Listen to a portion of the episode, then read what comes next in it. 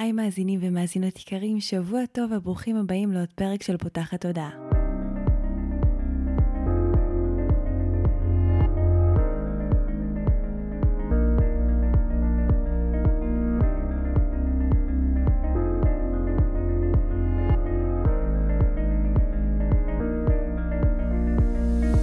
אם זו הפעם הראשונה שלכם כאן, פותחת תודעה היא תוכנית שנועדה להעביר רעיונות, לאתגר תפיסות קיימות ולפתוח את צורת החשיבה האוטומטית שנהוגה אצל כולנו לכל מיני כיוונים חדשים במטרה להכניס לחיים שלנו יותר כלילות, שלווה, זרימה, אהבה, קרבה וחופש, גם במערכת היחסים שלנו מול עצמנו וגם במערכות יחסים נוספות.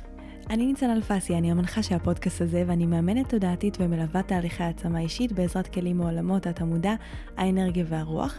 ובפודקאסט הזה אני גם מראיינת וגם מדברת בעצמי על כל מיני נושאים שמעניינים אותי, מסקרנים אותי, ואני חושבת שהם בעלי ערך וצריכים להגיע גם לאוזניים שלכם. בפרק שלנו השבוע אירחתי את גלעד שימרון, שהוא מפתח גישת אורתופדיה רגשית, חוקר תהליכי גוף ונפש ומורה לאינטליגנציה רגשית. לשיחה ממש מעניינת על מה הגוף שלנו אומר לנו, מה הכאב בגוף מספר לנו, מה הקשר של הריפוי שלנו לגלי המוח שלנו, ואיך בעצם הגוף שלנו הוא סוג של גשר בין תת המודע למודע שלנו. הנושא של הגוף והנפש ממש מסקרן אתכם, ולכן החלטתי לעשות עוד פרק שיקח ויעמיק את הדברים שכבר דיברנו עליהם בעבר, אז אנחנו ממש מקווים שתהנו ממנו. אם הפקתם ממנו ערך, ממש נשמח שתשתפו אותו ברשתות החברתיות עם כל בן אדם שאתם חושבים שהוא יוכל לתת לו ערך, שתהיה לכם האזנה נעימה. היי גלעד. היי, מה העניינים ניצן? בסדר גמור, איזה כיף שאתה כאן. איזה כיף להיות כאן. הזמנתי אותך כדי שנעמיק קצת בתוך הגוף שלנו. סיפרתי לך לפני זה שלי הרבה יותר אינטואיטיבי לדבר תודעה, לדבר על הרוח, לדבר על החלקים המנטליים, הרגשיים שלנו, אבל אני והגוף הפיזי זה מערכת יחסים נבנית, זאת אומרת, היא לא המשיכה האינטואיטיבית שלי. יש אנשים שהקטע הזה של חיבור בין גוף לנפש זה הקרא שלהם, או בכללי עבודה עם הגוף, ואני ככה יותר מתאמנת בזה, ולכן אני גם רוצה עוד יותר לחקור. ובאמת שמעתי עליך ועל מה שאתה עושה ועל השיטה המאוד מעניינת שאתה מביא, ורציתי שנדבר היום באמת נעמיק קצת בתוך גם האורתופדיה הרגשית, גם בתוך החיבור הזה בין הגוף לנפש, גם בתוך הריפוי של הדבר הזה. אז בוא אולי אפילו נתחיל מהסיפור שלך ומה הביא אותך להתעסק בכל זה. כן, בהחלט, בהחלט. אני רק חייב להגיד שנייה אחת שזה נורא מעניין שאת אומרת שיש אנשים שיש להם מערכת יחסים מורכבת עם הגוף, אבל הגוף זה המערכת יחסים הראשונה והאחרונה שלנו. מעניין. זאת המערכת יחסים הכי ארוכה שלנו. לא כן. חשבתי על זה. בוודאי. אם נחשוב על זה רגע, הגוף זה הדבר הראשון שאתה פוגש כשאתה נולד, והדבר האחרון שאתה עוזב כשאתה יוצא. נכון. במה שנקרא, איך אומרים את זה? בצ'ק-אין ובצ'ק-אוט. אז כדאי שהיא תהיה טובה. בדיוק, כדאי שזה יהיה מלון, זה יפה. וחוץ מזה, אני מאחל לך שלא תתעסקי עם הגוף. כשבן אדם לא מתעסק עם הגוף, זה כמו אוטו, התנעת נסעת. רק אם נדלקת נורה, אתה... אז זה דווקא משמח אותי שאמרת, שהחקירה לא תבוא מכאב, זה מה שאני אומר. אז איך אני הגעתי לזה? תשמעי, אני כן התעסקתי בכאב. אפרופו, אני נפצעתי בתאונת אופניים קשה. התרסקתי עם אופניים בבית אורן, בקיבוץ בית אורן, שם באחד הסינגלים, מה שנקרא. ואת יודעת, פיזיותרפיה, שיקום, כל הערוץ, וזו הייתה ממש הכניסה שלי לתוך העולם הזה. אני עד אותם ימים הייתי בכלל, עבדתי שכיר בתור איש מחירות של כל מיני דברים, הכי לא קשור, אבל הפציעה שלי בעצם הייתה ring the bell, ממש, הפעמון מעל הראש, והתחלתי לשאול שאלות, ואת יודעת, אם אתה באמת שואל שאלות, אתה מקבל תשובות. לגמרי, לגמרי, ומשם זה התחיל, אני בעצמי הלכתי ללמוד עיסוי, למדתי הרבה מאוד טכניקות עיסוי וארומותרפיה ואנטומיה, כל הדברים האלה, והתחלתי לטפל, ב-2005 עזבתי את כל העיסוקים האחרים, ממש פשוט עזבתי הכל, והתמסרתי באמת כל כולי לדבר הזה שנקרא ריפוי עצמי, גוף ונפש. אז עוד לא היה אורתופדיה רגשית בהגדרה, זה בא כמה שנים אחרי. ב-2007 למדתי קורס של שיקום מפציעות אורתופדיות, שזה כבר ממש באמת תהליכי שיקום, זה על הבגדים, זה בלי שמנים, זה כניסה עמוקה לכל מפרק, להבין לעומק, לעבוד עם כאב, לדעת לטפל בפציעות מאוד חמורות. את יודעת, מתי לשים גם קומפרסים קרים, ומתי לשים קומפרסים חמים, מה זה אקוטי, מה זה כרוני, כל מיני דברים שקשורים לעולם השיקום. באופן טבעי התחלתי לקבל אנשים עם פציעות יותר קשות, ועם הפציעות הקשות גם באו השאלות הקשות. ככה זה עובד. אנשים רוצים יותר תשובות, כן? ומשם הדברים התגלגלו בעצם, כי ככל שהשיח בקליניקה הלך והעמיק, מצאתי את עצמי נשאב לתוך החקירה הזאת של מה זה באמת אומר נפש בריאה בגוף בריא. מה זה באמת אומר? זאת אומרת, לא מספיק להגיד, כן, אני מסכימה עם המשפט הזה. נו, יופי. אני יכול להראות לך כאן ברחובות עשרות אלפי אנשים שמבינים שיש איזשהו קשר בין גוף לנפש. אבל עדיין אין להם מושג מה לעשות עם זה כשהם קמים בבוקר וכואב להם הגב, או חלילה יש להם כאב ראש. ואז אנחנו רואים כאן פער אדיר בין משהו שברור לכולנו שהוא נכון, לבין אוקיי, איך אני מתרגם את זה? הלכה למעשה. אני חושבת שבגלל שהמשפט הזה נהיה כזה אפילו קצת קלישאתי כזה של נפש בריאה בגוף בריא, והקשר בין גוף לנפש, אז אנשים כזה, הם זוכרים את זה בבק אוף דר מיינד, אבל יותר גם בהקשר שנגיד, נעשה ספורט, אז נהיה יותר שמחים, נהיה יותר בריאים, ואז כאילו זה ישפיע על המצב רוח שלנו, ואנשים לא מבינים שכל מחלה היא בכלל תוצר של משהו רגשי כל כך עמוק, זה כאילו לא חשבי אפילו לעשות את הכישורים האלה, אנשים תמיד נורא מופתעים, אני מלמדת ככה בנגיעה את ההקשרים האלה ואת המשמעות של האיברים בקורסים שלי לריפוי עצמי, שהם מדברים יותר גם על הרגשי והתודעתי והמנטלי, וזה רק איזשהו פרק קטן, ואנשים תמיד עף להם המוח, כאילו ההבנה הזאת שיש חיבורים. נכון. וזה כאילו בא לי להנגיש את זה ברמה שזה יהיה ברור לאנשים, שאם משהו כואב להם בגוף, הם צריכים לבוא ולשאול קודם כל מה קרה ברמה הרגשית. ממש, לשם כך התכנסנו. לגמרי. אז כן, אז זו הייתה הכניסה שלי לכל עולם התוכן הזה, ומשם זה, כמו שאומרים, down the rabbit hole, כאילו זה רק הולך ומעמיק, ואני חייב להגיד לך משהו. ככל שהעמקתי בהבנה וגם בתהליכים האישיים, כי זה הולך ביחד, הבנתי שאנחנו הרבה יותר רוח ותודעה מחומר. החומר, הגוף, המפרקים, השרירים, המערכות הפנימיות, הם תוצר של תפיסות, אמונות, הרגלים ומעשי האהבה שזוג הורים עשו.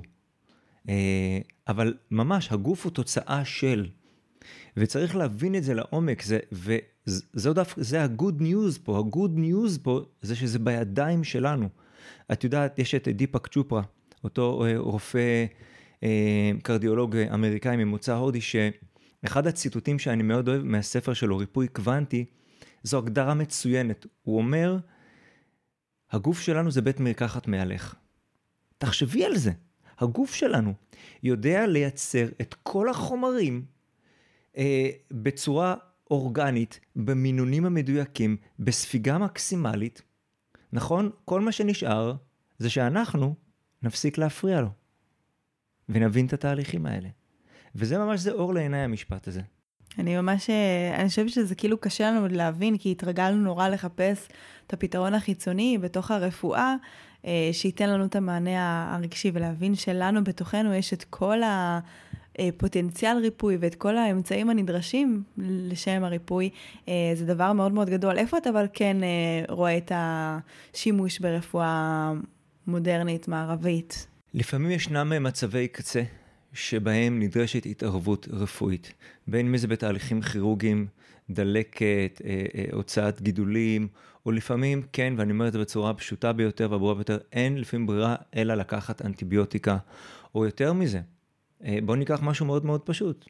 אדם סובל מכאב ראש, למרות שהוא רוצה לעשות עם עצמו עבודה ולהבין איפה זה פוגש אותו, אתה יודע, כדי שזה לא יחזור שוב, עדיין אין לי שום ציפייה שאדם כשכואב לו הראש, הוא תהיה לו פניות בכלל, לשבת שנייה אחת ולשאול את עצמו, למי יש סבלנות? אז אין בעיה, קח כדור, יקל עליך ל3-4 שעות, עכשיו תתיישב, קח כוס מים ותושיב את עצמך רגע, עם קצת כנות ותשאל את השאלות הנכונות. ואני מה זה מתחברת לזה, כי המון פעמים המקום הזה של היכולת לרפא את עצמנו פגש אותי בקונפליקט, כי כשאני בתוך הכאב הפיזי, אני קצת בכיינית, אני מודה, כאילו אני מפונקת טיפה. כמוני כמוך. זה כזה, זה מקום של אני כל כך עסוקה ברחמים ובסבל עצמי, שאין סיכוי שאני עכשיו אשאל את השאלות הקשות. בדיוק. זה גם קצת כמו שאומרים אבל בעולם של הרגשות, של בתוך סערה רגשית לשאול עכשיו מה השיעור שלי ולמה משכתי את זה לחיים שלי, אין סיכוי שנצליח לעשות את זה. אין סיכוי, בדיוק. אז אני חושב שזאת גישה, קודם כל זאת גישה שבאמת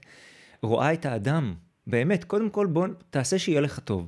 שב בנוח, שים קריות, תעשה שיהיה לך נעים, ואז באמת תפתח את הספר, תשמע פודקאסט, ותשאל את השאלות הנכונות, והתשובות, אני אומר לך מניסיון, ניצן, הן מגיעות. לגמרי. דיברת מקודם בשיחה המקדימה שלנו, על העניין שזה בעצם סוג של גשר בין תת המודע למודע שלנו. אתה יכול להסביר על זה קצת? כן, תראי, דרך מאוד מעניינת להסתכל על זה, היא ההבנה שמהכתפיים ומטה, זה התת מודע. ממש. זאת אומרת, זה ממש, אמור לי מה עם כאביך ואומר לך מי אתה. יו, בוא נעשה ניסיון. אתה יודע, בדיוק כשאתה מדבר, חשבתי על זה שזה באת ביום טוב, כי אני כבר מיום שישי בערך, האמצע של הגב העליון, כאילו השכמה טיפה שמאלה, יש לי שם איזשהו כאב, כאילו בא לי שמישהו ידרוך שם וישחרר איזה משהו, ואני לא יודעת ממה זה. מה זה אומר? אז זהו. אז קודם כל אני בהחלט אתייחס לנקודה הזאת, אנחנו קוראים לזה נקודת הלב, לא פחות ולא יותר. וואו. נקודת הלב, כן. אז באמת אני אומר שוב, מהכתפיים ומטה זה התת מודע. זה כמו, את מכירה את התמונה המפורסמת של הקרחון, ש-95% מתחת, בדיוק ככה. כי מהכתפיים ומעלה זה הראש, זה כל הפטפטת, אני ואני ואני, בדיוק. מהכתפיים ומטה זה ממש הדרך של התת מודע, לבקש את תשומת הלב של האדם. אני תמיד אומר שאפשר לדמיין, ויהיה נכון לדמיין אגב, כאילו בכל מפרק ובכל שיר יש לנו פה. ומה שלא נצליח לבטא מפה, מהפה, הגוף שלנו נצעק אותו מהתת מודע.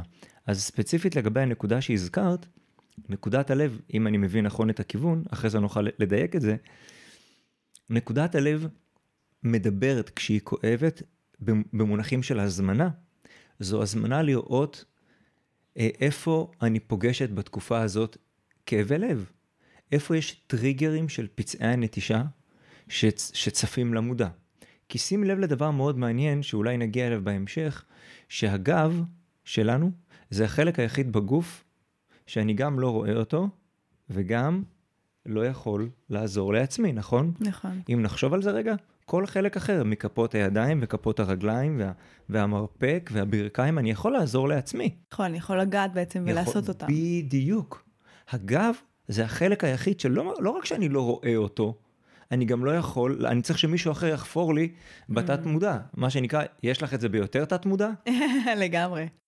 יפה, ואנחנו באמת מזהים פה הזדמנות, כי זו הדרך של התת מודע לבקש את תשומת הלב שלנו. אמרנו, המערכת יחסים הכי קרובה. ממש, לגמרי.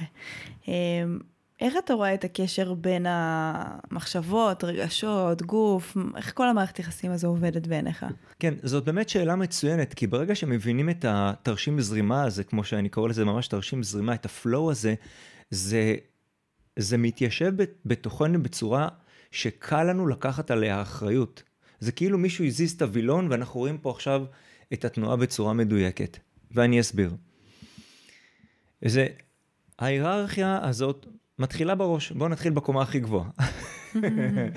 נתחיל בראש. המחשבות שלנו.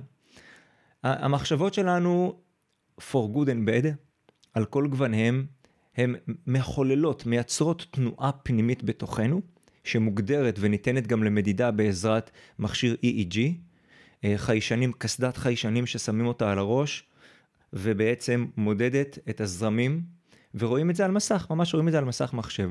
מסך מחשב שבעצם מראה לנו את גלי המוח, ויש כמה וכמה סוגים מרכזיים, יש 5 גלי מוח עיקריים, שנוכל עוד רגע להתייחס אליהם. גלי המוח האלה בעצם מפעילים אותנו רגשית. מחשבה, אתה מתרגש, אתה עצוב, אתה שמח, אתה מופעל מזה. יפה. ברגע שאתה מופעל רגשית ממחשבה, מה קורה למערכת העצבים שלנו? היא מיד מגיבה לזה. מערכת העצבים שולחת פולסים חשמליים, כי בסופו של דבר המערכת הניורולוגית שלנו, מה היא עושה? היא מייצרת חשמל. זה הגנרטור הפנימי שלנו, שבתורו, בסוף התרשים זרימה הזה, מביא ביטוי גופני. מביא פשוט ביטוי גופני. אצל אחד זה יהיה זהה. אחד זה יהיה גלי קור, גלי חום, אצל אחד זה יהיה כאבי בטן, אצל אחד זה יהיה עורף ושכמות, את יודעת, ככה שפתאום הכל נסגר כי הוא שמע משהו, אין, כל אחד והביטוי שלו. ואז, כמו שאנחנו אוהבים להגדיר את זה, הגוף, כשמבינים את זה ככה, מבינים שהגוף הוא חוויית הקצה של המשתמש. כאב פיזי, וגם רגשי אגב, הוא לא סוף התהליך, הוא תחילתו. נכון יהיה לומר ש 90% מהתהליך הוא מאחורי הקלעים. מחשבות, רגשות, כן, גלי מוח וכולי. והתוצאה שווה גוף. אגב, שווה גם עונג וגם כאב. הכל שאלה, מה קורה אצלך בראש? לגמרי. אז בעצם הגוף הוא נקודת קצה, אז גם בגלל זה אנחנו צריכים, דיברנו על זה שהרבה פעמים אנשים חושבים שזה בעצם ההתחלה, כאילו יש לי כאב בגוף, אז אני צריך ללכת ולהתחיל לטפל בו. ממש, ובעצם אם אנחנו מחפשים איזשהו סוג של מודל של לקיחת אחריות, זה המודל. זה המודל, כי אם אתה מבין שהגוף שלך זה בית מרקחת, ושהגוף שלך, המוח, יודע ממש להפריש מלטונין מבלוטת האצטרובל כשאתה הולך לישון, וסרטונין שאתה קם בבוקר, ואנדרנלין שאתה צריך להניע את עצמך, זאת אומרת, כל החומרים פה וחומצות עיכול וכו' וכו'. הדבר היחיד שנשאר זה to chill. להירגע, מן, תירגע. ממש. סטרס זה גורם מספר אחד למחלות, נעשו על זה המון מחקרים, שדיברו על כך שקורטיזול, ההורמון המרכזי שמפעיל את הגוף שלנו ביוכימית, הוא מופעל בגלי מוח שנקראים גלי מוח בטא. שהם בעצם גלי מוח, אם אני אתייחס לזה רגע בקטנה, שהם בעצם גלי המוח שאחראים לתפקוד היומיומי שלנו. זאת אומרת, מהרגע שקמנו בבוקר, שטפנו פנים, צרצחנו שיניים, וכל אחד יש לו את המטלות ואת היעדים שלו. אנחנו נעים בתוך דבר שנקרא זמן ומרחב, נכון? יפה. ואז מה שקורה זה שמתחילות הדאגות. אני אגיע בזמן, אני לא אגיע בזמן, יהיה לי סדר בראש, כל הדברים האלה, ממש. ואז אתה כל הזמן נמצא באיזשהו רטט גבוה. הרטט הגבוה הזה הוא לב ליבו של הפרשת חומרים שמחלישים את מערכת החיסון שלנו, לא תורמים לסדר מחשבתי וריכוז, ובסופו של יום מחלישים את מערכת החיסון. חשוב מאוד להבין את זה, מאוד מאוד. ואני אומר לך, ניצן, אחד הדברים שאני מלמד בקורסים שלי, קודם כל, זה תעשו דאונלואוד, אני קורא לזה, לתוכנה של הפחתת, של ניהול מתחים. ככה אני קורא לזה. כי בואי רגע נחשוב על זה ביחד. ככל שרמת הסטרס בגוף שלי גבוהה, מה קורה למערכת החיסון שלי? היא נחלשת. היא נחלשת, בדיוק. וככל שאני מטפל באופן יזום ברמת הסטרס שלי, הווה אומר, יוצא לטבע, עושה נשימות, מתעסק בתחביב, מטפל בנפש שלי, הולך לטיפול, משתף, כן? כל דבר. ברגע שרמת הסטרס שלי בגוף יורדת, מה קורה למערכת החיסון? היא מתחזקת. בדיוק, היא מתחזקת, היא תעלה. ואוטומטית תהליכי התאוששות גופנית שהיו נראים לנו כל כך רחוקים, יתחילו אוטומטית לתפוס בחזרה את המקום שלהם, פשוט כי פחות אנרגיה הולכת להדחקה. כן, יש פה גם אלמנטים של מחשבה חיובית וכולי, אבל כשמבינים את הקור הזאת, את ההבנת הליבה הזאת, שסטרס הוא הגורם ל-90% מהמחלות שלנו, וואו, זו תובנה אדירה, אדירה. בא לי להגיד גם, אבל מנגד, יש איזה סרטון דד שאני ממש אוהבת, שנקרא How to Make Stress Your Friend. והיא מדברת שם על זה שהיא חוקרת סטרס כבר המון המון שנים, ושבעצם אחד הדברים שכאילו היא גילתה, שאחרי שנים שהיא מלמדת אנשים שסטרס גורם להמון בעיות, שהיא בעצם עשתה להם רק נזק, כי בסוף מה שאני חושבת שגורם לי לתחושה לא טובה, או מייצר אצלי מחלות, או עושה לי בעיות, הוא באמת מייצר את זה. והיא ראתה, היא אמרה שבמחקרים שלהם הם ראו שאנשים שהאמינו שסטרס פוגע בהם, הסטרס באמת פגע בהם, ואנשים שלא האמינו שהסטרס הוא איזשהו גורם שמשפיע עליהם, אז דווקא הסטרס תרם להם, כי יש בסטרס גם המון דברים שכן עוזרים לנו ומכינים את המערכות, ועוזרים לנו להתמודד ולהיות בסיינו. אז בא לי שגם תיקחו באמת ממה שגלעד אומר, שהסטרס הוא משפיע, אבל אנחנו גם לא רוצים להיות בסטרס מהסטרס. כי אז זה רק יכניס אותנו לאיזשהו לופ, ולהיות מתוך בכללי כוונה, שפשוט יהיה לנו נעים בגוף. לגמרי, לגמרי, לגמרי. גם, תראי, בסופו של דבר, אנחנו מדברים פה על הרגלים מנצחים, על הרגלים שתומכים, לא על רעיון שנמצא לך כמו ענן מעל הראש, ואולי יום אחד אני אתפנה לזה בפנסיה. תודה רבה, זה לא עוזר לי עכשיו, אני רוצה להגיע לפנסיה בריא, או לכל דבר אחר. בכלל, ההבנה שאני יכול להגיע למטרות וליעדים שלי בטווח של שבוע, חודש או שנה, להגיע אליהם, בריא, שלם, נינוח, חזק, להגשים את החלומות שלי, מדובר פה על דרך חיים, על הרגלים. אני כל בוקר פותח את הבוקר במדיטציה. אני היום הייתי שעתיים ביער. כן, ממש, אני לפעמים מברך את השמש כשהיא קמה. זאת אומרת, ומדיטציה כל בוקר, ויש כאלה שכתיבה אינטואיטיבית הרבה פעמים עוזרת להם. יהיה הדבר אשר עוזר לך, תקח עליו אחריות. קח עליו אחריות. זה תורם להכל, לכל המערכות, לאור הפנים, אני לא צוחק, לשמחת החיים שלנו, ליצירתיות. לגמרי. אז זרק לנו על גלי מוח, ונתת רק אחד מהם, אז בוא נדבר על כולם, כי נעשה רגע סדר. יפה. אז גלי בטא, באמת, כמו שאמרנו, זה גלי התפקוד היומיומי שלנו. מעליהם, ברמת מהירות עוד יותר גבוהה, נמצאים גלי מוח שנקראים דפוס גמא. גמא, מי שיסתכל על זה אחרי זה יוכל לעשות על זה גוגל ויראה, גמא הם עוד יותר צפופים ומאוד מאוד מהירים. גלי מוח גמא מיוחסים למצבי תודעה של חרדה, של פעילות ספורטיבית מאוד מאוד מאוד גבוהה, וגם, תקשיבי טוב, למצבי גאונות. כן, כי אתה בפיקים של מה שנקרא של האוויר הצלול, אתה לא יכול להישאר שם הרבה זמן, כי זה שוחק את המערכת, אבל כן, חרדה, פעילות ספורטיבית אינטנסיבית, וגם מצבי גאונות מיוחסים לגלי מוח גמא. שמה זה בעצם מצבי גאונות? איך זה בא לידי ביטוי? אני יכול לומר לך שממש יצירות מופת מעולם המוזיקה, הברקות, הברקות ממש, אתה פשוט מקבל את זה, אתה פתוח, אתה פתוח. הוא סוג של תקשור? לחלוטין, לחלוטין. אבל שוב אני אומר, אי אפשר להישאר שם הרבה מאוד, כי זה כמו לנסוע כל הזמן על 120 קמ"ש, זה לא משהו שהגוף שלנו או הנפש יכולים להכיל למשך זמן. זה פיקים. אז יש לנו את גמא שהוא נמצא הכי גבוה. מתחתיו יש את בטא שהזכרנו עכשיו, יפה. מתחתיו יש את גלי אלפא. גלי אלפא שווה להתעכב עליהם רגע. גלי אלפא, כמו שאני מראה את זה הרבה פעמים במצגות שלי, הם כבר קצת יותר מעובררים, אוקיי? קצת יותר מעובררים בטח מהגמא והבטא.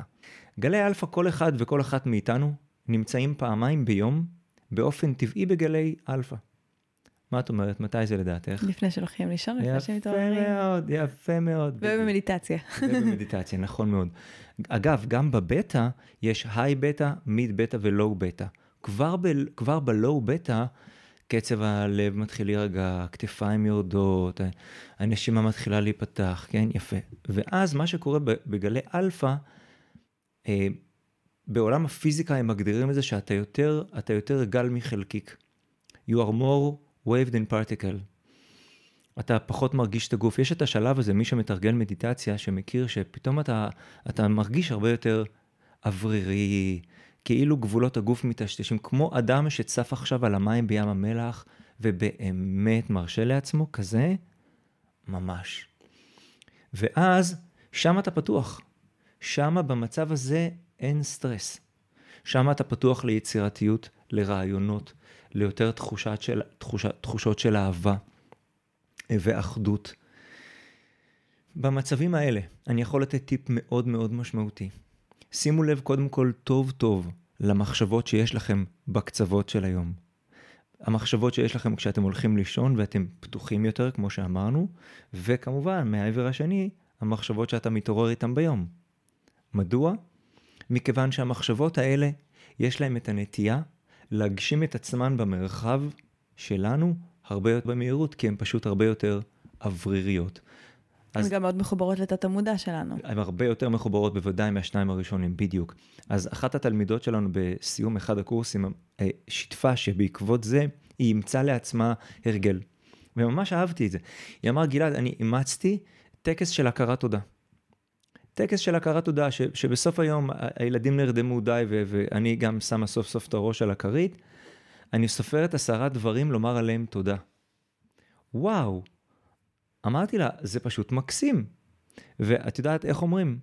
האנרגיה שאתה הולך לישון איתה, הרבה פעמים, עם אותה אנרגיה אתה תקום בבוקר. ואיך עוד דבר נוסף היא הוסיפה ואמרה לנו, שזה בכלל לא משנה לה, אם חלק מהדברים זה דברים שהיא גם אמרה אתמול. זה בכלל לא משנה, תודה על הילדים, תודה על הבית, תודה על המרחב, על מה שזה יהיה.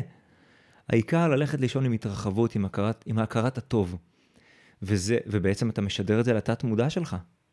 וזה מקסים, פשוט אהבתי את זה. לגמרי. אוקיי, אז יש לנו גם את האלפא, מה יש מתחת לאלפא? מתחת לאלפא כבר יש את הגלי שינה עמוקה, שזה תטא ודלתא.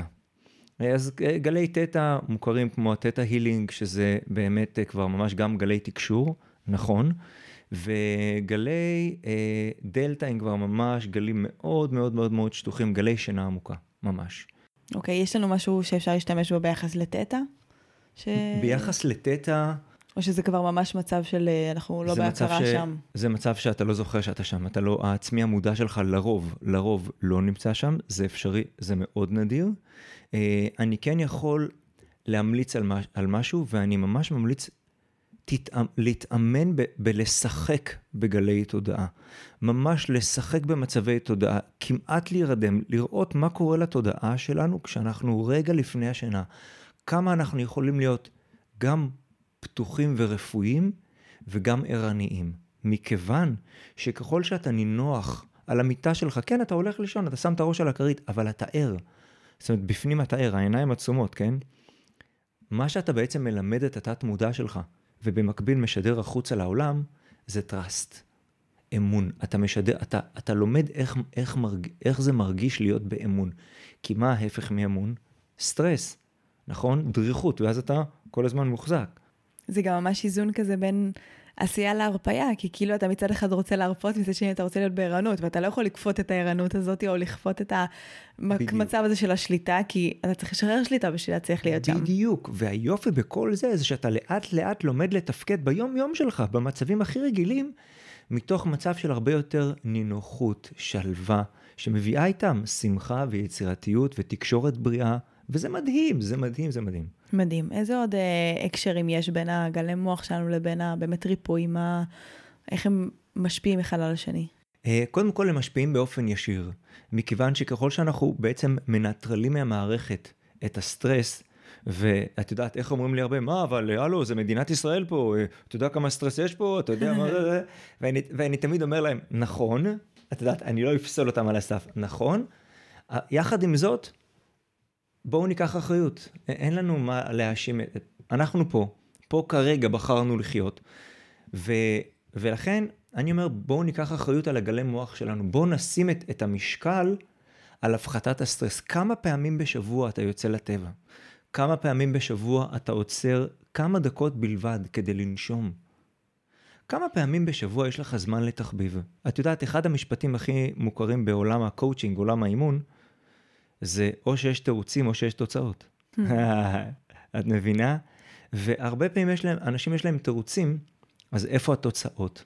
וברגע שמבינים את התרשים זרימה הזה ואת ההבנה שהמחקר של גלי מוח בשנים האחרונות נמצא בקדמת הבמה, זה ממש ראש החץ בהבנה, כמו שאמרנו קודם, איזה גלי מוח תומכים בשקט נפשי, בחוסן נפשי, בחיזוק מערכת החיסון, ואיזה חלילה ההפך, אלה הדברים המרכזיים, כן. אז מה מהם בעצם תומך ומה פחות מקדם אותנו? אז כמו שאמרנו, השניים העליונים, גמא ובטא, הם מרוששים אותנו אנרגטית, כי אדם מאוד מאוד מזוהה עם הדברים שם בחוץ. אדם, בעצם בגמא ובבטא, תשומת הלב של האדם, הרבה יותר בחוץ שם, במקום מה קורה בתוכי, אוקיי?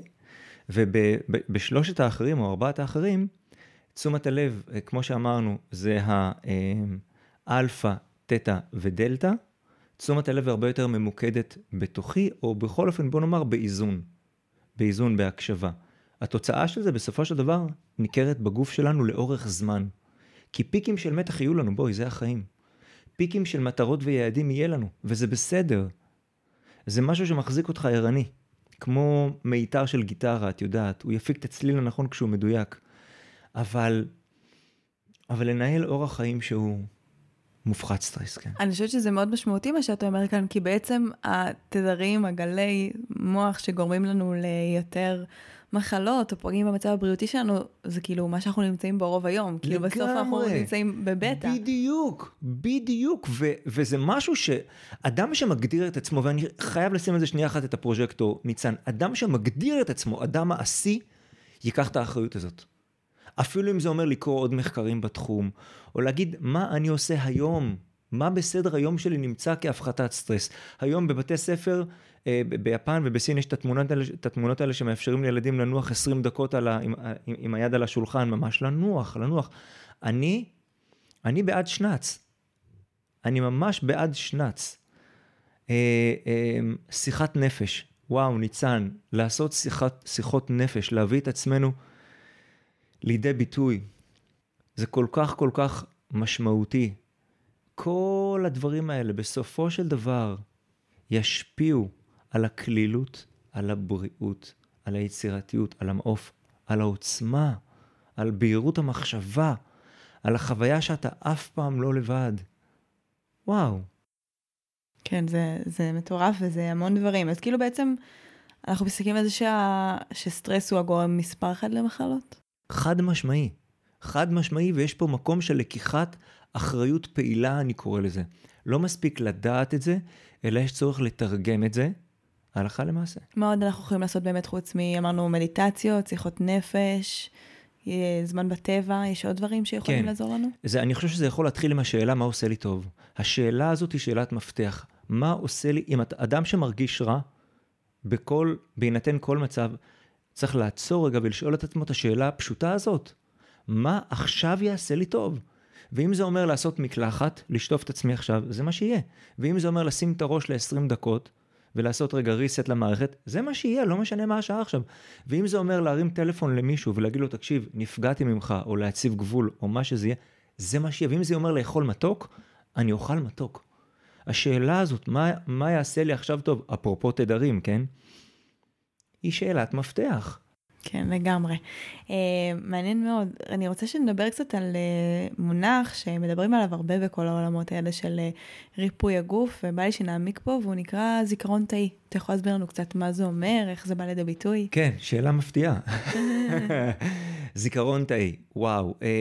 זיכרון תאי זה נושא שאני אוהב לדבר עליו, כי הוא בעצם ממש מקפל בתוכו את המהות והתמצית של מה שאנחנו קוראים לו, ואמרת עכשיו, ריפוי עצמי ותהליכים. לפני בערך כ5 שנים עזב את עולמנו בגיל 93 פסיכיאטר מקסים וחמוד ששמו דוקטור ארטור ז'נוב. דוקטור ארטור ז'נוב, בהיותו איש בריאות הנפש, ביקש כבר לפני 50-60 שנה להבין את השורש של מחלות הנפש, את השורש של מניה דיפרסיה, את השורש של התמכרויות וכו' וכו' וכו'. מה הוא עשה? השתמש בכלים שלו. תצפיות וכל מיני מחקרים שהוא עשה, בסופו של דבר הוא כתב כמה וכמה ספרים, אבל המרכזי שבהם שגם תורגם לעברית, נקרא הצעקה הראשונית החדשה. בספר הזה, שזה בעיניי ספר חובת קריאה אגב, למי שאת יודעת, אלה העולמות שהוא חוקר ומעניין אותו, בספר הזה הוא מביא איזשהו מטבע לשון, שעד אותו הימים היה יותר אמורפי ופחות מונגש כמו שהוא שם הביא אותו, והוא מדבר באמת על המושג הזה, שנקרא זיכרון תאי. הוא בעצם בא ואומר, חברות וחברים יקרים, כל חוויה וחוויה, מרגע לידתנו, מחוויית הלידה עצמה, ועד הרגע הזה, חתומה רשומה בתוכנו, במערכת. במילים פשוטות יהיה נכון לומר, ניצן, שכל אחד מאיתנו זה ארכיון בתנועה. כן? אנחנו ספר מהלך. יש אנשים, כמוני, שכשאנחנו רואים אנשים, הולכים, יושבים, עומדים, לפי החזקת הגוף, הכתפיים, הפנים, המימיקה, הצוואר, האגן, אנחנו רואים ספר בתנועה. כן? אלה יכולות אבחון, כן? וכמובן שיש גם גישות, ואני מסכים איתם שיש לנו זיכרונות גם מחיים אחרים וכו', אבל איך אני אומר לפעמים, יש לנו מספיק פה, הכל בסדר. לגמרי. בואו נטפל במה שפה, ואם הנשמה תרצה להביא דברים מחיים אחרים, אל תדאגו, תאמינו לי, אתם תדעו את זה. תאמינו לי. יפה. ואז אגב, שאלה מעניינת שאני הרבה פעמים גם שואל בקורסים שלי, איזה מערכת בגוף מחזיקה את כל הזיכרונות האלה? באיזה מערכת מקודדים, שזה כבר, המילה מקודדים זה כבר חצי מהתשובה, באיזה מערכת בעצם מקודדים כל הזיכרונות שלנו? אינטואיטיבית כאילו מרגיש לי עצבים, אבל אני לא בטוחה. את צודקת. יאללה. כל הזיכרונות שלנו מקודדים חשמלית, ניורולוגית, עצבית, כן? כל התשובות נכונות. ולכן בעצם פה אנחנו מבינים שני דברים. אחד, שרגש הוא פולס חשמלי. ממש. וכמו שהגדירה את זה יפה לואיז היי, שהיא אמרה במשפט קצר שמתמצת הכל, what you feel you heal. מה שאתה מסכים להרגיש ירפא אותך. מה שאתה מסרב, עלול חס וחלילה ללכת נגדך, בעצם להרעיל אותך מבפנים. רגש הוא גל, גל חשמלי, פולס. תן לו להתפרק על חופי הלב שלך ותתקדם הלאה. רגש מבוטה נותן לך לגיטימציה, הנה יש מקום לעולם הפנימי שלי. רגש מודחק מקדם תחושת בדידות, כבדות, מועקה. מה זה אומר אבל בעצם שהרגשות האלה מקודדים בתוכנו? איך זה, לא יודעים להגיד נראה, כי זה כזה קצת מופשט, אבל איך זה קורה ואיך זה מתבטא ואיך הרגשות האלה יוצאים? אני אנסה להמחיש את זה עד כמה שאפשר. בואו נעשה את זה באופן הבא. תינוק, ילד בין גיל 0 ל-2, תינוק קטן. הדרך היחידה שלו לבטא את הצרכים שלו לעולם הרבה פעמים זה בעזרת בכי, נכון? יפה, הוא בוכה כשהוא רעב, הוא בוכה כשהוא צמא, הוא בוכה כשכואבת לו הבטן, או כל דבר אחר, והוא מצפה שיהיה איזשהו מבוגר אחראי, נכון? שיעזוב את כל מה שהוא עושה ויבוא אליו, בדיוק. כל עוד מתקיימת, יש הלימה בין הקריאה של התינוק והמענה, הכל בסדר, מתחזק הבונדינג, תחושת השייכות וכו' וכו'. אבל מה קורה כשתינוק בוכה?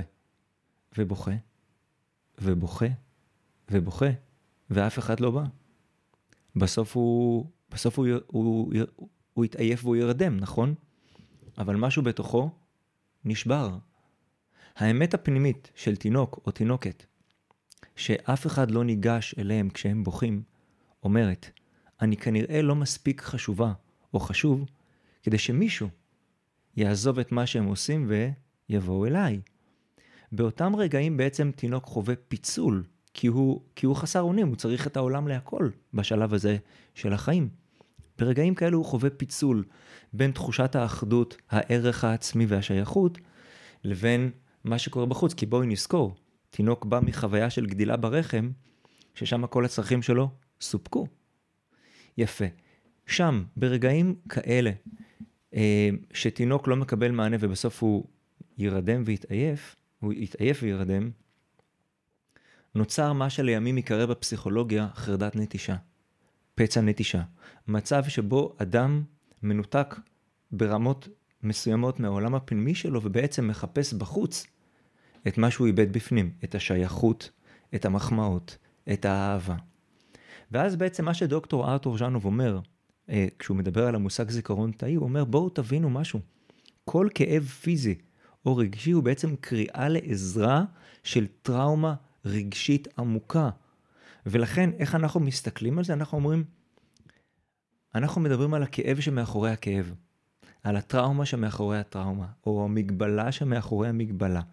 כי כשאנחנו מרפאים את הכאב בברך, סתם אני נותן דוגמה, במובן הרב הקשרי שלה, כמו ספירלה שיש לזה הקשר עד הילדות שלנו, אז מה שאנחנו בעצם מרפאים זה את הערך העצמי, כי אתה מחזיר אליך חלקים שצעקו מהפה ולא מהברך לפני לפעמים 30 או 40 שנה, ולא קיבלו מענה, נכון? ופתאום אתה מבין את ההקשר השלם, אתה מסכים לבכות אותו, לדבר אותו, לבטא אותו, ואז גם הברך משתחררת, או הצוואר, ואני אומר לך, תקשיבי ניצן, אלה תהליכים שראיתי אותם, אני לא מגזים איתך, אלפי פעמים ב-22 שנה שאני מטפל, וגם בקורסים שלנו של ההכשרות המתקדמות, אלפי פעמים לראות איך מנקודת הלב עולים זיכרונות, שהמודע שלנו היה עושה הכל כדי להסתיר, או מדורבן ברגל, או מכאבי כתפיים,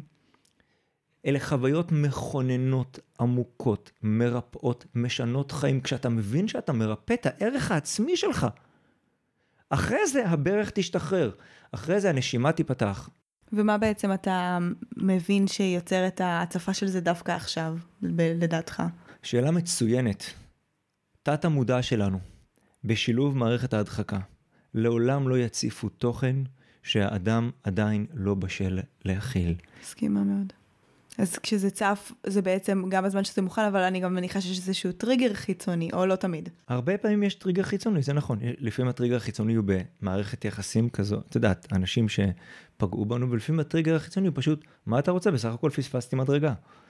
מה אתה רוצה? נכנסו במאחור באוטו, מה זה אשמתי? והרבה פעמים אני אומר להם, תראה, זה לא אשמתך. אף אחד, אין פה אשמים. יש פה רמה מסוימת של לקיחת אחריות. ובעיניי זה מתחיל במובן של עד כמה אתה רגיש כלפי עצמך. אדם שהוא רגיש כלפי עצמו, יתייחס גם לניואנסים הקטנים ביותר. כי אנחנו נוהגים לומר באמת באורתופדיה רגשית, שגם זבוב לא יעבור מולך, אם אין לו איזשהו ערך התפתחותי עבורך, יעידו אלה שהם מתרגילים מדיטציה, שזבוב מציק לך.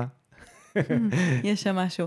אבל תגיד, כאילו בעצם אני מנסה להבין, עכשיו סתם, כואב לי הגרון, אז הנטייה הטבעית שלי זה לשאול מה עכשיו לא ביטאתי לצורך העניין. אז אתה אומר, לא רק מה לא ביטאתי עכשיו, אלא גם מה היה שם בעבר שלא ביטאתי, איזשהו ביטוי שיש איזשהו זיכרון של חוסר ביטוי שמקודד אצלי בגרון, ועכשיו דווקא הוא מבקש ריפוי, ובגלל זה הוא עולה מעל פני השטח. זה בהחלט הכיוון, בהחלט, בהחלט. אני כן יכול לומר לך שהשאלות שאנחנו שואלים, ובאמת כמו שעכשיו אמרת, מה לא ביטאתי וכאלה, אנחנו מאוד מקפידים על ביטוי של שאלה על דרך החיוב. כי הרבה פעמים, כשאדם לא מבטא משהו, אז באמת הטריגר, השיעור שלו יהיה בגרון, או בכל מה שקשור לביטוי, כמו לסתות גם, אבל בפועל זה לוחץ לו על כפתורים הרבה יותר עמוקים. אדם שיש לו שיעור בנושא ביטוי, תאמיני לי, הוא יודע את זה. וגם במיוחד אם יש בעיות חוזרות ונשנות באותו אזור, נכון? בין אם זה ביטוי, בין אם זה עיניים, בין אם זה אוזניים.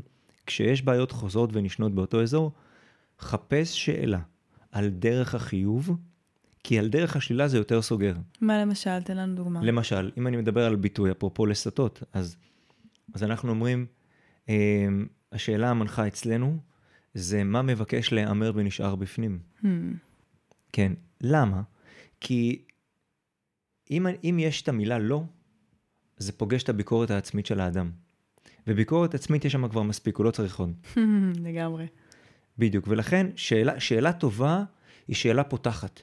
היא שאלה שמפנה את החץ פנימה וגורמת לאדם להגיד, וואו, מעניין. כן, הוא ימשיך, הגלגלי שיניים בראש שמה, ימשיכו לעבוד. ואיך בעצם אפשר להציף את הזיכרונות האלה של, נניח אנחנו מדברים על משהו אפילו מילדות, ויש לי בצריבה תאית, אני עובדת עם דמיון מודרך, מעניין אותי איך זה עובד, כן. עם איך שאתה עוזר לאנשים. אז אני רוצה לתת פה כלי מדהים, שאנחנו משתמשים בו אפרופו זיכרון תאי.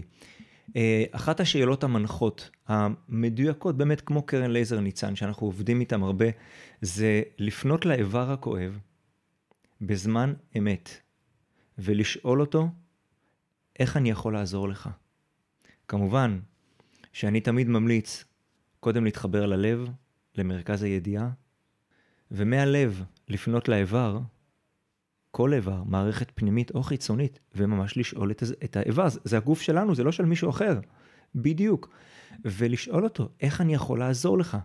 התשובה מיד תגיע, בצורה של תמונה, רגש, סיטואציה, בן אדם. הדבר הראשון שעולה הוא זה. לסמוך על מה שעולה.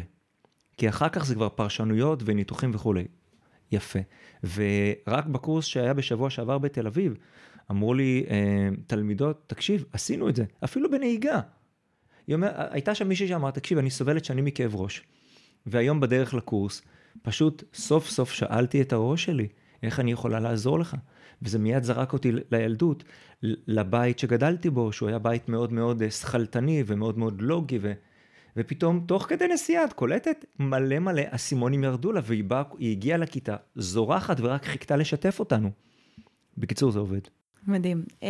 בוא ניתן קצת חלוקה, אבל כן גסה, אני יודעת שאני נגיד מגיעה מתוך גישה שבה למדתי שיש את החלק הימיני של הגוף ואת החלק השמאלי של הגוף, כשימין זה בעצם כל מה שקשור לאני מול העולם, ושמאל זה כל מה שקשור לאני מול עצמי. ואני שמעתי שאתה מחלק גם לקדימה, גם לאחור, גם למעלה, גם למטה. אז בוא נדבר קצת על החלוקה הזאת. קדימה. קודם כל זה מדויק מה שאת אומרת, באמת. אז גם אצלנו באמת צד ימין זה הצד שיש לו את האופי, בוא נקרא לו יותר גברי, כן, כמו חץ שפונה החוץ, המטרות, יעדים, ובכלל, מערכות היחסים שלי עם העולם בחוץ. יפה. וצד שמאל זה האנרגיה הנשית, הנקבית, אוקיי? יותר התנועה פנימה, השפה הפנימית, מערכת ההדחקה, העולם הרגשי שלי וכו'. יפה. עוד שתי התפלגויות מאוד מאוד מעניינות. הראשונה זה פלג גוף עליון ופלג גוף תחתון. פלג גוף תחתון, מה שנקרא מקו המותניים ומטה, אדמה, ביתיות, שורשים, יציבות. פלג גוף עליון, אני מול העולם, החושים שלי, כן? אנשים שגם, שוב, האנרגיה שלהם יותר פונה החוצה. בהקשר הזה אפשר לומר שכאילו צד שמאל יותר מקושר לפלג גוף תחתון, נכון? אדמה, נשיות, ביתיות, קרקוע. פלג גוף עליון יותר צד ימין, אני מול העולם. והרבה פעמים אנחנו רואים אנשים שיש להם רגליים מאוד מאוד רזות, וגם ידיים רזות, אבל הבטן או החזה או הכתפיים מאוד גדולים כזה, את יודעת, הם כמו מין, הם יוצאים אל העולם, הם הרבה יותר... שוב, שם בחוץ, כשאנחנו פוגשים אנשים שהרגליים שלהם יותר רזות, הרבה פעמים, ואני מדבר על ממש על חלוקה של, כמו לראות בן אדם שוכב על מיטה טיפולים, ולראות לאן יש יותר אנרגיה, יותר מסה, או פחות מסה, כן? הרבה פעמים היעדר מסה מדבר על חולשה, על חוסר. אגב, גם עודף בהקצנה מדבר על סוג של פיצוי, כן? אני יכול להגיד לך שאנשים עם רגליים מאוד רזות, בלי הכללה כמובן, אבל אני נותן את זה כדוגמה, הרבה פעמים זה אנשים שעדיין חסר להם הבית בתוכם. הם עדיין נמצאים בחוויה של חיפוש פנימי. אחד ההתפצלויות המרתקות, זה גם אדם שהוא נגיד מאוזן, בסדר, אין שום מבחינה ויזואלית, משהו שהוא קיצוני. יש אנשים מכפות הרגליים עד קו המותניים, הכל בסדר, הברכיים בסדר, הארבע ראשי גמיש, הכל בסדר, בקיצור שום דבר אין כאב, אבל איך שאת עוברת מקו המותניים לגב התחתון ולגב וכו', זה כאילו עברת מדינה, צריכה דרכון, זה שפה אחרת. זהו, הכל סגור ומסוגר, וממש, זה מדהים לראות את זה, וטווח התנועה מוגבל, זה עולם, זה פשוט עולם. והתפצלות נוספת זה פלא גוף קדמי ופלא גוף אחורי. עכשיו אני אגיד לך משהו, ההתפלגות הזאת של הצד הקדמי שלנו והצד האחורי בעיניי היא הכי קיצונית. אני אומר לך, הפער בין האופן שאדם בוחר להציג את עצמו לעולם, כי הצד הקדמי שלנו זה כמו ויטרינה, נכון? שלום עולם. בן אדם יתלבש יפה, יתלה חיוך, נכון? יסתרק וכולי, ויציג חזית מאוד מרשימה, מושכת, יפה, חברתית, אבל... תסתכלי על האחורה. האחורה מספר באמת מי האדם. האחורה, התת מודע, יש אנשים שכשאנחנו מסתכלים על הגב שלהם, זה כאילו יש להם תיק על הגב.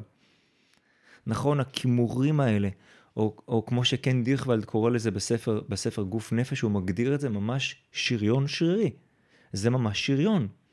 את רואה אנשים כאילו הם הולכים עם ההתכדררות הזאת, כן? נכון, השכמות, הכתפיים יותר מסוגרות פנימה, וכל התנועה היא תנועה סוג של הגנתית. זה מרתק, מרתק. לפעמים הפער הזה, אני אומר לך ניצן, מדהים אותי הפער, שזה רמה של הדחקה כמובן, בין מה שאדם בוחר להציג לעולם, לבין התת מודע שלו, כמו שהוא מבטא אותו. ואיך הגוף שלו נראה. ממש. מרתק. יש איברים כאלה מרכזיים שאנחנו יכולים לתת כנקודת התבוננות למאזינים שלנו, שנפוצים כזה? בהחלט, בהחלט. קודם כל אני רוצה לתת פה טיפ זהב, זהב, זהב. וואו, באמת, אני אומר לך למרקר את זה, לתלות את זה באיילון. התדר המרכזי שמשפיע על הגוף שלנו, 24/7, זה הדיבור הפנימי שלנו.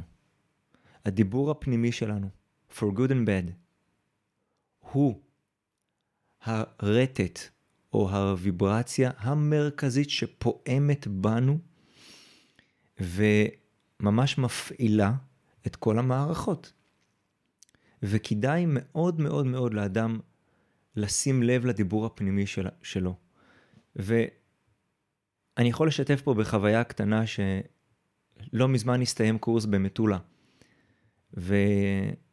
וככה ממש בסיום הקורס, רגע לפני שאני כבר יוצא עם התיק על הגב ונפרדנו ותעודות והכל, ניגשת אליי עובדת סוציאלית שם מהצפון שסיימה את הקורס ואומרת לי, גלעד, רק עוד שאלה אחת קטנה, אם אפשר. תגיד, מה אני יכולה לעשות עם המחשבות השליליות שלי? שאלה טובה. יש לך אולי איזשהו רעיון? והסתכלתי עליה רגע ואמרתי לה, תחמיא לעצמך. פשוט תחמיא לעצמך. אל תלכי נגדם, וגם אין צורך להתעלם מהם באופן כל כך הפגנתי בתוכך. אל מול המשקל שלהם, שימי משקל יותר משמעותי של מחמאות. תחמיא לעצמך באופן מודע. תעריכי את עצמך. וברגע שאת מעריכה את עצמך ומחמיאה לעצמך, על זה שיצאת והגעת בזמן, על זה שהייתה לך סבלנות לילדים, על זה שהכנת אוכל ולא התעצלת במקום לאכול ג'אנק בחוץ ואחרי זה לכעוס על עצמך, והרשימה עוד ארוכה, תחמיאי לעצמך. את תגלי שכל כל ה-environment הפנימי שלך, פתאום את נושמת, פתאום את מחייכת בלי סיבה. קורה פה משהו ממש טוב מבפנים. אז זה לגבי הנושא של הדיבור הפנימי, זה משהו שאני אומר לך, אני עובד איתו מאוד מאוד מאוד. כמה אזורים, בואו נתייחס לכמה אזורים על פי המפה שלנו, מפת אורתופדיה רגשית. בואו נדבר על כפות הרגליים. וואו, מלא אנשים עם בעיות בכפות הרגליים, מלא מהתכווציות בלילה וביום דרך דורבן חלילה וכו' וכו'. אז אני ממש, ממש, ממש, כן, אני נותן פה את התמצית. בנקודות, כן, כי זה חומר שלם ובאמת מרתק. אבל האנשים שסובלים מאיזשהם בעיות שמפריעות לתפקוד התקין של כפות הרגליים, אני מזמין אותם לבדוק איפה הנטייה המוגזמת לפרפקציוניזם פוגשת אותם. מכיוון שאדם שיש לו את הנטייה המוגזמת לפרפקציוניזם, יוצר בתוכו מצב שהוא אף פעם לא מרוצה מהתוצאה. כן?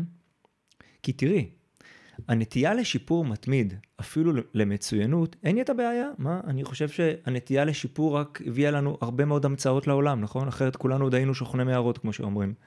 כך שהנטייה לרצות ולהשתפר כשלעצמה היא בסדר. איפה היא הופכת להיות נגדנו במקום לקדם אותנו? בנקודה שאדם אף פעם לא מרוצה מהתוצאה. ואז זה כמו, תחשבי שאתה כל הזמן מכניס לעצמך מקלות ברגליים, בדיוק. כן, ואנחנו אומרים שדורבן, אותו זיז סידן שיוצא בעקב, מיוחס למצבים שהאדם הוא קוצני כלפי עצמו. בוא תעצור רגע ותבדוק איפה אתה קוצני כלפי עצמך. איפה אתה בעצם הולך נגד עצמך בו בזמן שאתה רוצה להתקדם. חזק. כן, אז איך אמר לי פעם מישהו? It's the story of my life. אז כן, אז זה משהו ככה באמת לבדוק אותו, וכמובן לעשות את ההתאמות, את השינויים.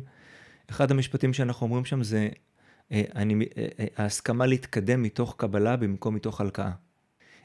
בואו נתייחס בקצה השני, למיגרנות וכאבי ראש. וואו. מאוד נפוץ. וואו, וואו, וואו.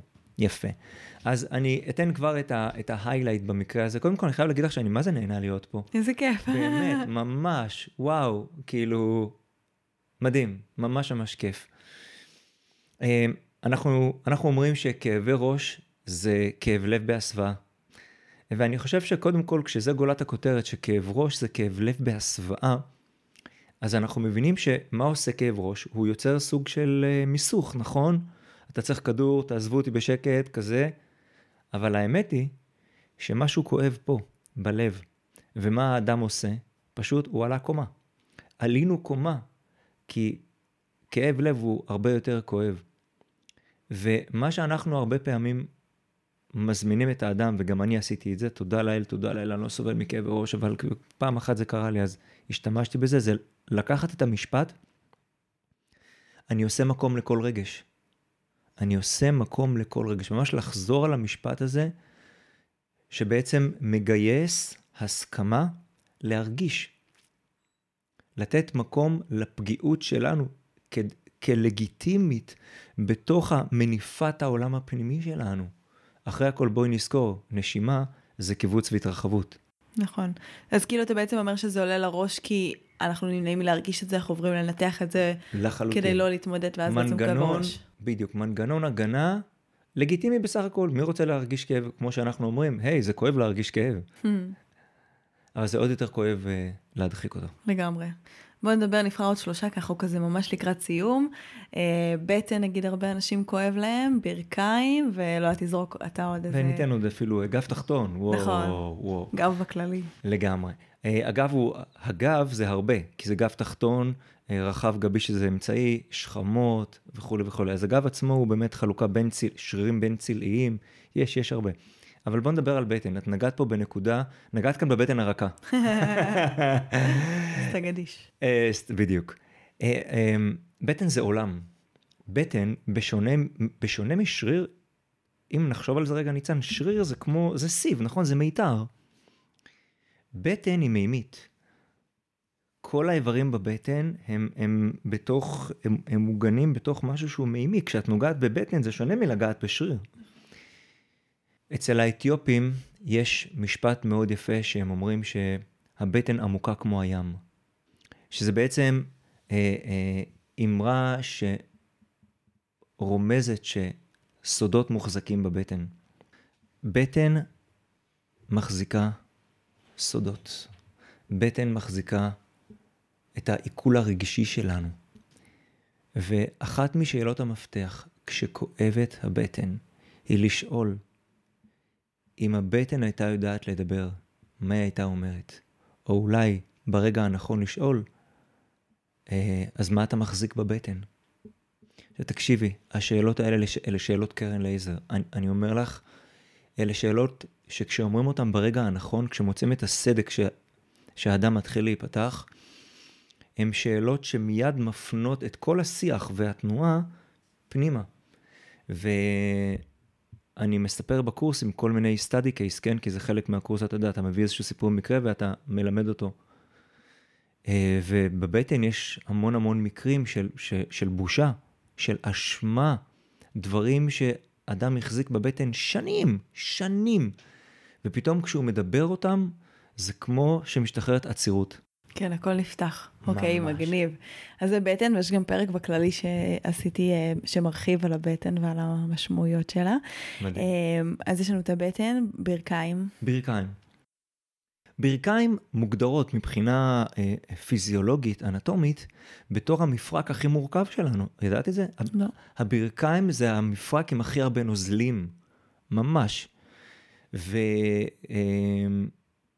ולכן גם המשמעות הרגשית של הברכיים היא צריך להבין אותה טוב, התת מודע שמה הוא מחזיק שליטה מאוד חזקה, אז אני אתן פה את שני הדברים, שתי נקודות האחיזה, שני העוגנים, שאנשים יכולים, שיש פה הזמנה לבדוק עם עצמם. הראשון, מזמין את האנשים לבדוק, כמובן האם בזמן שהם פצעו את הברכיים או עדיין, יש בתוכם תחושה פנימית של חוסר פרודוקטיביות.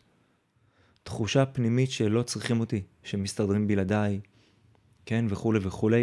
זה מרתק, זה פוגש אנשים הרבה בגיל השלישי אגב, אבל לא רק.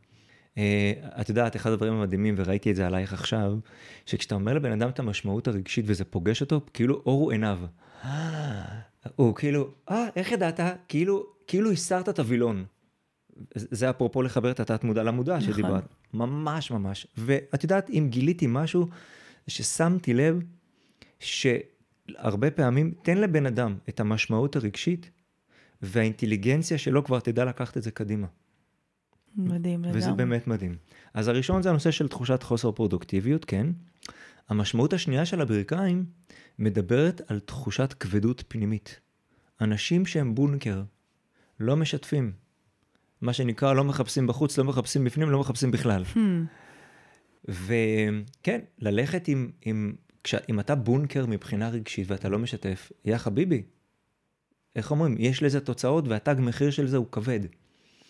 והרבה פעמים שמתי לב בקליניקה שמספיק סשן אחד שבמרחב בטוח, את יודעת, שאדם מבטא, פורק את שאלי בו, נוצרת הקלה מיידית, ברכיים, כאבי ברכיים, זאת מתנה אדירה, ואני מדגיש מתנה, לשדרוג פנימי, לניקוי אורוות, לבדק בית, להחזיר את הכלילות, כי כשאתה מנקה כבדות, אתה מחזיר כלילות, ביחד עם שמחת חיים ויצירתיות, ורצון לחיות.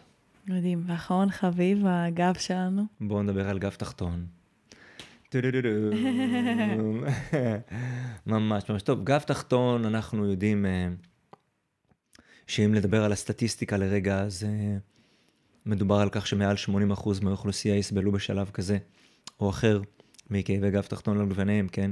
את יודעת, משריר שנתפס, שזה אולי לא נעים, אבל זה גם לא נורא, וחלה חס וחלילה בפריצות דיסק וכל מיני. גם הרבה נשים חוות את זה בזמן הווסת. בזמן הווסת, או אחרי הלידה, או לקראת לידה, כן? אז כמובן שאפשר למצוא כאן הרבה מאוד טיעונים פיזיולוגיים, את יודעת. יחד מזאת, אנחנו התכנסנו כאן כדי לדבר על המשמעות הרגשית. יפה מאוד.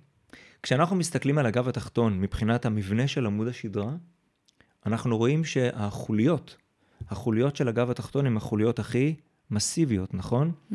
זאת אומרת, החוליות של הצוואר הן החוליות הכי עדינות, הכי דקות גם, וככל שאנחנו יורדים בצורת S הטבעית של הגב, הגב התחתון הוא באמת החוליות הכי מסיביות, וגם השרירים שעוטפים אותו, הם הכי מסיביים, יש לזה סיבה מאוד טובה.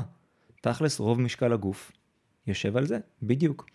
To make a long story short, אני אתן פה את התמצית, שהיא מאוד מאוד מאוד משמעותית. הגב התחתון מדבר או מזמין את האדם לראות איפה הוא נותן מקום לצרכים הרגשיים שלו. לא עד כמה הוא תומך בכולם, מקשיב לכולם, מכיל את כולם, נותן כתף לכולם. לא, לא, לא, לא. הגב התחתון מפנה את השאלה הזאת פנימה ושואל את האדם עד כמה אתה נותן מקום לצרכים הרגשיים שלך. הקשבה פנימה, הכלה פנימה. זאת אומרת, אני אזקק את זה. גב תחתון הוא הברומטר, למידת האהבה העצמית של האדם. כן, יותר מכל אזור אחר בגוף ניצן, הגב התחתון הוא, אם תרצי, הסמן הימני, שיעוטט כל הזמן לאדם, על כל הספקטרום, בין נוקשות, הלקאה עצמית, שיפוטיות, ביקורתיות, עד הקצה השני של בגרות, מנהיגות, אהבה, רכות, הכלה, הקשבה.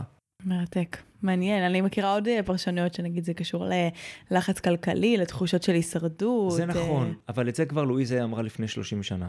באנו לחדש, באנו להעמיק. מגניב מאוד.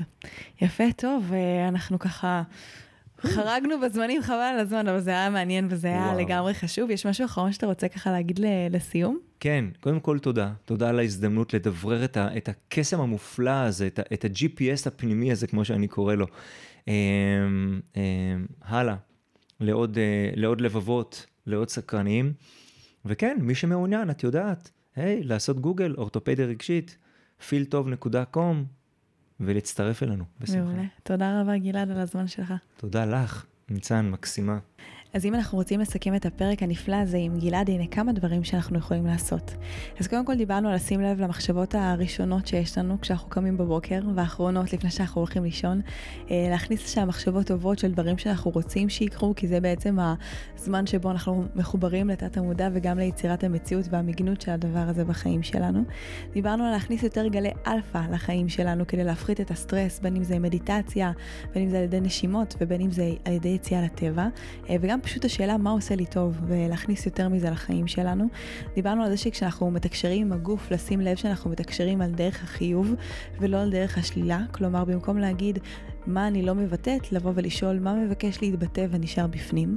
דיברנו על זה שחשוב לייצר את התקשורת הזו עם הגוף, וברגע שהכאב עולה, ממש לפנות לאיבר, ולשאול אותו, איך אני יכול לעזור לך, איך אני יכולה לעזור לך, ולשים לב לדבר הראשון שעולה. יכולים לעלות המון דברים, אבל הגוף יגיד את דברו, אז אנחנו רוצים להיות קשובים. ודיברנו על זה שהתדר המרכזי שמשפיע על הגוף זה הדיבור הפנימי שלנו, אז לשים לב לדיבור הזה, להכניס עליו אדיבות ורקות, וככה כל המערכת הפנימית שלנו תהיה הרבה יותר נעימה והרמונית, זה נושא מרתק, ויש עוד כמובן כל כך הרבה מה לדבר עליו, ואנחנו מקווים שהצלחנו לפתוח לכם את התודעה לכל מיני כיוונים חדשים, ולהתבונן על הגוף שלכם מתוך עוד איזשהו רובד ועומק. אז תודה רבה שהאזנתם, אם נהנתם מהפרק הזה, נתרמתם ממנו, ממש נשמח שתשתפו אותו ברשתות החברתיות עם אנשים שאתם אוהבים, כל דבר שיעזור לו להגיע לעוד אוזניים שצריכות להכיר את הידע הזה. אז תודה רבה לכם שוב, ושיהיה שבוע נפלא, נתראה בשבוע הבא.